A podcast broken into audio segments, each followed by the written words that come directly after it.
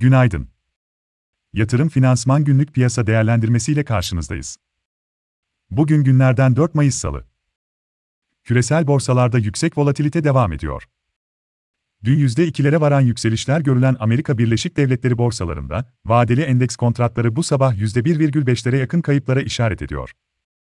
Bu yüksek volatilite ortamında BIST'te görece sakin bir seyir yaşanıyor. Sene başında %50'leri aşan yıllıklandırılmış volatilitenin son dönemde %21 civarında olması da bu görünümü destekliyor. Bununla beraber, BIST'te momentum kaybı olduğunu ve enflasyona endeksli tahvil, enflasyon, Merkez Bankası politikaları ve yurt dışı etkiler gibi belirsizliklerin iştahı sınırladığını belirtelim.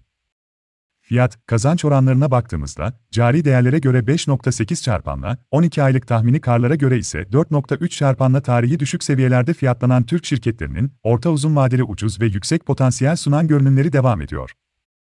Fakat, bu potansiyelin fiyatlanması için belirsizliğin azalması, özellikle enflasyona endeksli tahvilin detaylarının netleşmesi gerekiyor.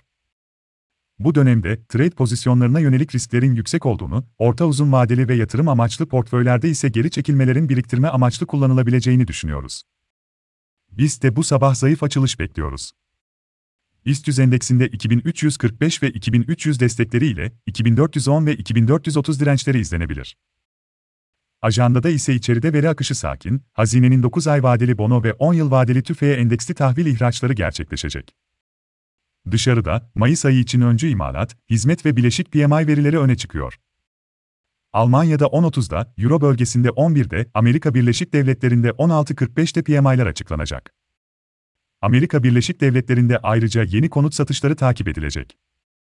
Yatırım finansman olarak bol kazançlı bir gün dileriz.